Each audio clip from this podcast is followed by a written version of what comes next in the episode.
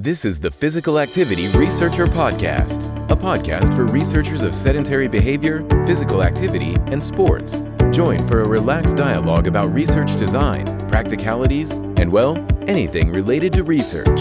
Learn from your fellow researchers useful and relevant information that does not fit into formal content and limited space of scientific publications. And here is your host, researcher and entrepreneur Olli Tikkanen. And if, if we think prevention of multimorbidity, probably there's a lot of ways. How, how would you approach the prevention?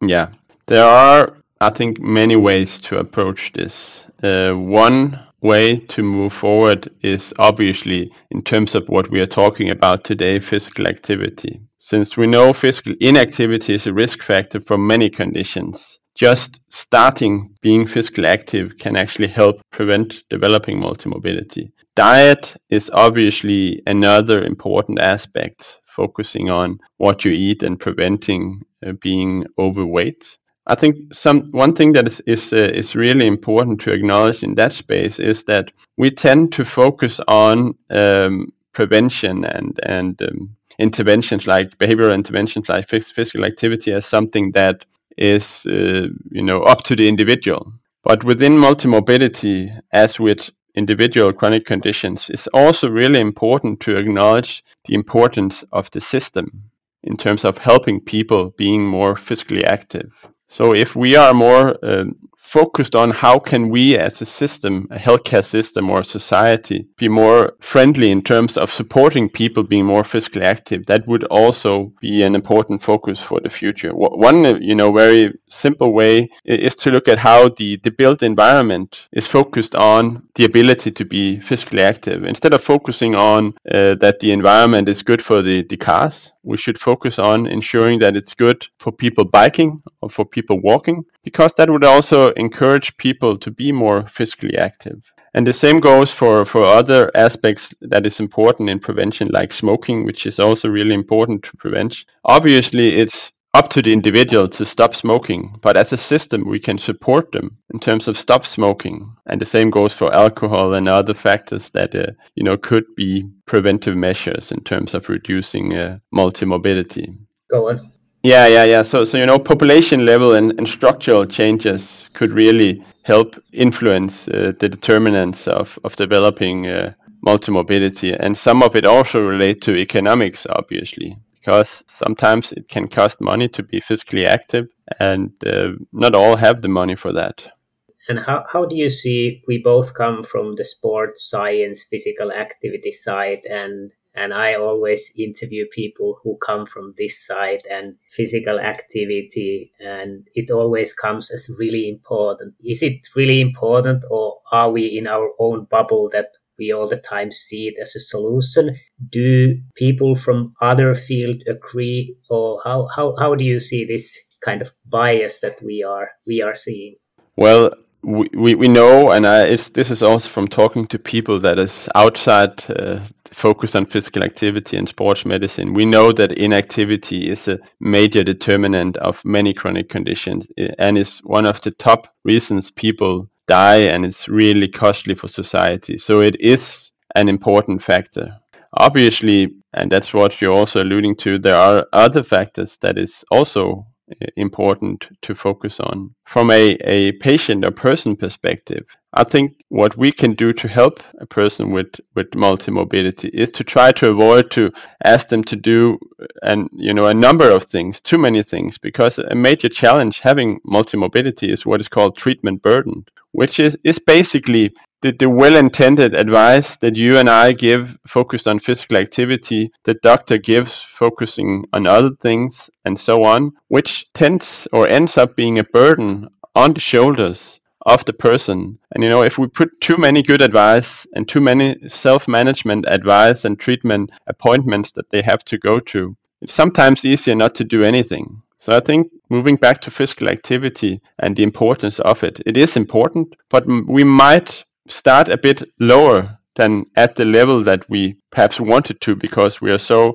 enthusiastic about getting people to move more. Perhaps just start seeing how can we push a few buttons to get the individual to move a bit more in their daily life. And uh, recently, uh, a colleague of mine, Alessio Bricca, looked at factors that uh, you know that could buttons that could be important to push in terms of getting people with multimorbidity to change behavior. And and the two uh, factors that seems to be most most important from his p- perspective, or at least the, the systematic review he did, was focusing on the social perspectives, um, bringing people together to exercise, and also the the planning of simple practical actions in daily life. That could be walking another block or walking a bit further with your dog and things like that. Instead of saying now the the guideline says we need to do 150 minutes of physical activity every week, so just start doing that. We should probably start a bit lower and just get people to do a bit more. And we have evidence now supporting that just doing a bit more, a bit less sedentary time is actually beneficial for your health. So, so I think that is a success criteria for us as, as somewhat uh, uh, nerdy physical activity and sports um, exercise uh, researchers to, to try to perhaps push the right buttons instead of uh, pulling up the volume to, to the top to begin with. And then we could add on, obviously, over time. Mm. Yeah, that, that really makes sense. And, and you mentioned earlier the built environment, which is which is quite a big change. It, it, it needs to be the decision makers in the country, in the city. And, and then you mentioned the healthcare system that if we just pour it on the person, it is burden for them. How do you see that this should be done in the in the right way? How could we approach? Who is the person guiding the person to do more? How how do we achieve it? This is a really important aspect as well, and I think um, there are many ways or many solutions or, or uh, ways to move forward. Obviously, the, the, the, the social group that you're part of is, is really strong. So, if you're able to build networks that are focused on activities that you like, so preference based instead of based on, on what the healthcare provider wants you to do, I think that's one part of the solution. So, preferences and the social network. I'm a physical therapist by background, and we are trained to to help people exercise. But there are obviously other professions that c- could help as well. There are also um, research done on what is termed social prescribing, which is is basically trying to help people uh, with whatever it could be physical activity or something else, but helping them out closer to where they live which I think is a really important aspect as well that we do not you do not have to go to a hospital that is far away from where you're living to do the exercises because that makes things challenging with parking and, and travel and, and so on. So solutions close to where the person live, and that might even be e-based solutions. Uh, recently, we looked at available apps for people with single conditions and multimorbidity, and I guess the conclusion was that although there are many apps out there, many of them are not of sufficient quality or have sufficient potential to to change behaviors. There's still some development needed, but I think it has potential to deliver the intervention in other ways than just the the gym-based solution. Other, you know, I think interesting examples are exercise outside, so in the nature. We're currently running a big study in people with uh, different types of arthritis where we're doing exercise out in the nature and um, you know considering other ways of delivery and other places where it is delivered that is more preference based and that focusing on the social aspects i think is, is where we should uh, move in in the future to get more people active. But because it's still a problem uh, it is quite challenging to be more active and we're not there yet is, is probably the, the correct uh, term to describe uh, the current state yeah, and I, I, think the apps apps thing is interesting, and, and we had a recording with Dr. Miriam Cabrita, and and we just discussed that quite many people who develop this kind of apps they don't have a wide base. Maybe they come from biomedical engineering that they know the signal, they know how to measure something, and they know how to turn it into variables, but kind of understanding of psychological factors, social factors, and, and many other things that usually apps are quite quite narrow in that sense. Uh, did, did you find any any apps that you you see potential? And as a second question how should we approach developing the apps? What would be the organization that we could actually develop apps that would work yeah, I think uh, you're highlighting something really important there that we come from different backgrounds and professions and are specialized in, in very different things. And at least in, in recent years, I have more and more tried to gather a team that is multi professional because only in that way, at least from my perspective, are we able to develop an intervention being an app or being a physical intervention that is actually relevant for the individual that needs it. And, and part of that team is obviously also including the, the public and the, the end users of the intervention, um, including the apps. So, so the apps that has been developed or we have looked at so far focused on multimorbidity, COPD, heart failure, osteoarthritis, hypertension, type 2 diabetes, and, and uh, depression. And a research that originally came from the osteoarthritis area. I'm still doing a lot of research in, in osteoarthritis. It was a bit depressing to see that actually the, the area with, with the, the worst apps is actually within the field of osteoarthritis, where the quality and the potential for, for behavior change was actually not as good as within um, some of the other fields. So, so some of the fields where there were uh, available apps that were better was uh, within um, depression, which has has had a, a, um, higher potential for behavior change, and also in in multimorbidity. But still, the overall uh, conclusion in this field was that they were the available apps out there were of acceptable quality, but had low to moderate potential for promoting behavior change. Not at the stage where we have an app that can be used for this particular purpose.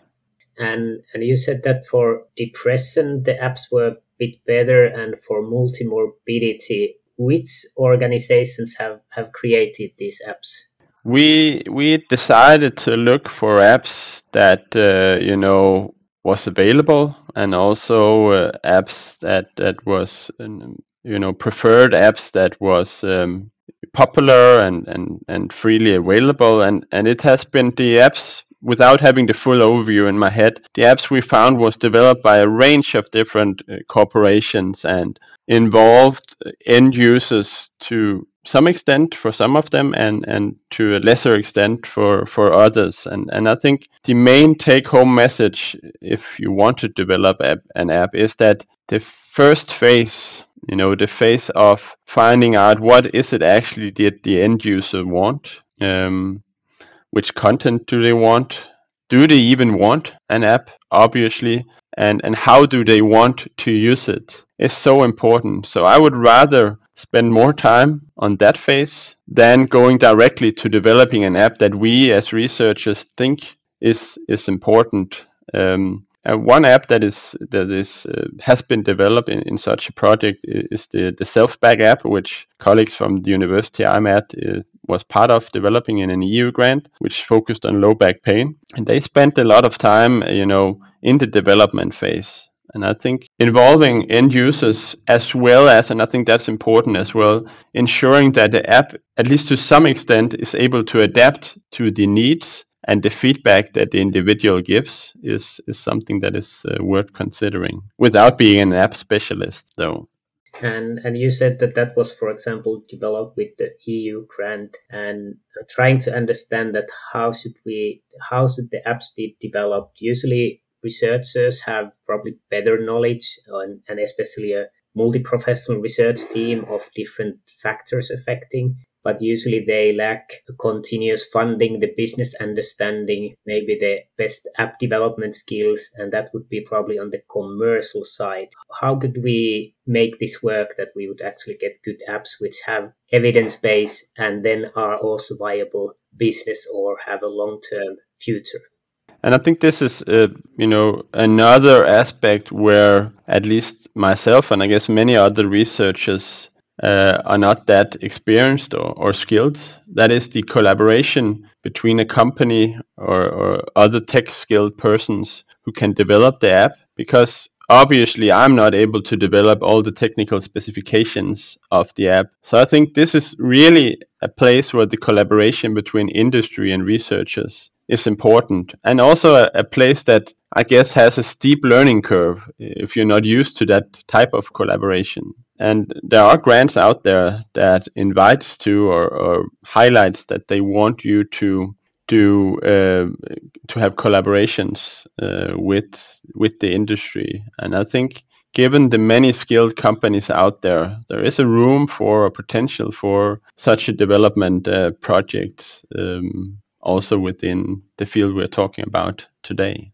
And I, I think when we all are using apps, but not many of us are developing them, even like you, you first determine that, all right, we will have the login first. And then the developers are like, all right, we need the database. How do we make it protect, protected, safe, and what info we do, and, and so on. So already the login is actually quite a complex development, and there's many, many questions. And I think many times especially using like for example google products we think that ah it's you just type in there and then you get the results and it's probably 10,000 people developing each each small small product. So i think it's i i think we really need to understand the different sides yeah, and I think that's uh, also what I tried to highlight before, and and you know the, the same you're doing now. That instead of trying to to come up with everything yourself, involving people that are skilled within a particular field is much better. You'll come much f- further ahead and and be developing a much better project product than you know, and if you try to do everything yourself and and as we said that there's need for collaboration do you have any any projects where you could you could be needing some some sort of of experts. Yeah. So in terms of app. Uh, for example, with with app, yeah. Yeah. Yes, for sure. We are, you know, constantly trying to see. That's what I tried to highlight before. Constantly trying to see how can we uh, help individuals with or without chronic conditions be more physically active. And there are obviously many ways, as I've already told you before, and apps are one of them. And and I think since we cannot have people in the healthcare system forever doing exercise in groups, and because some want different ways of doing physical activity, I think there is a, a room for apps, and we are currently at least in two projects focused on in that in particular to to see how can we get people more active using an, a digital platform. We're also using very simple tools like you know text messages with with a behavioral component that tries to to to motivate people to be more physically active after leaving cardiac rehabilitation, for example. So it doesn't have to be fancy everything. It could be uh, more more simple means, but it's it's a matter of you know identifying the particular focus areas for the individual that makes them able to be continuously physically active and, and continue their their activity level. And I think that you mentioned the cardiac rehabilitation. I think there's studies showing that even with people who have a heart attack, uh, cardiovascular event, I think it was really low how many actually start exercising, even though they know that they might be dying next time if they, they don't start doing something. And it's it's really striking that how difficult for inactive people it is to actually start doing doing something. Yeah, and th- I think that's where it's so important for us as healthcare providers or exercise providers to avoid the pitfall of highlighting the 150 minute recommendation and saying this is what you need to go to instead of just if we can just push it a bit we'll still have some benefit. And perhaps also importantly the benefits of feeling that it's actually nice to move the positive effects that it has on your the psychosocial effect.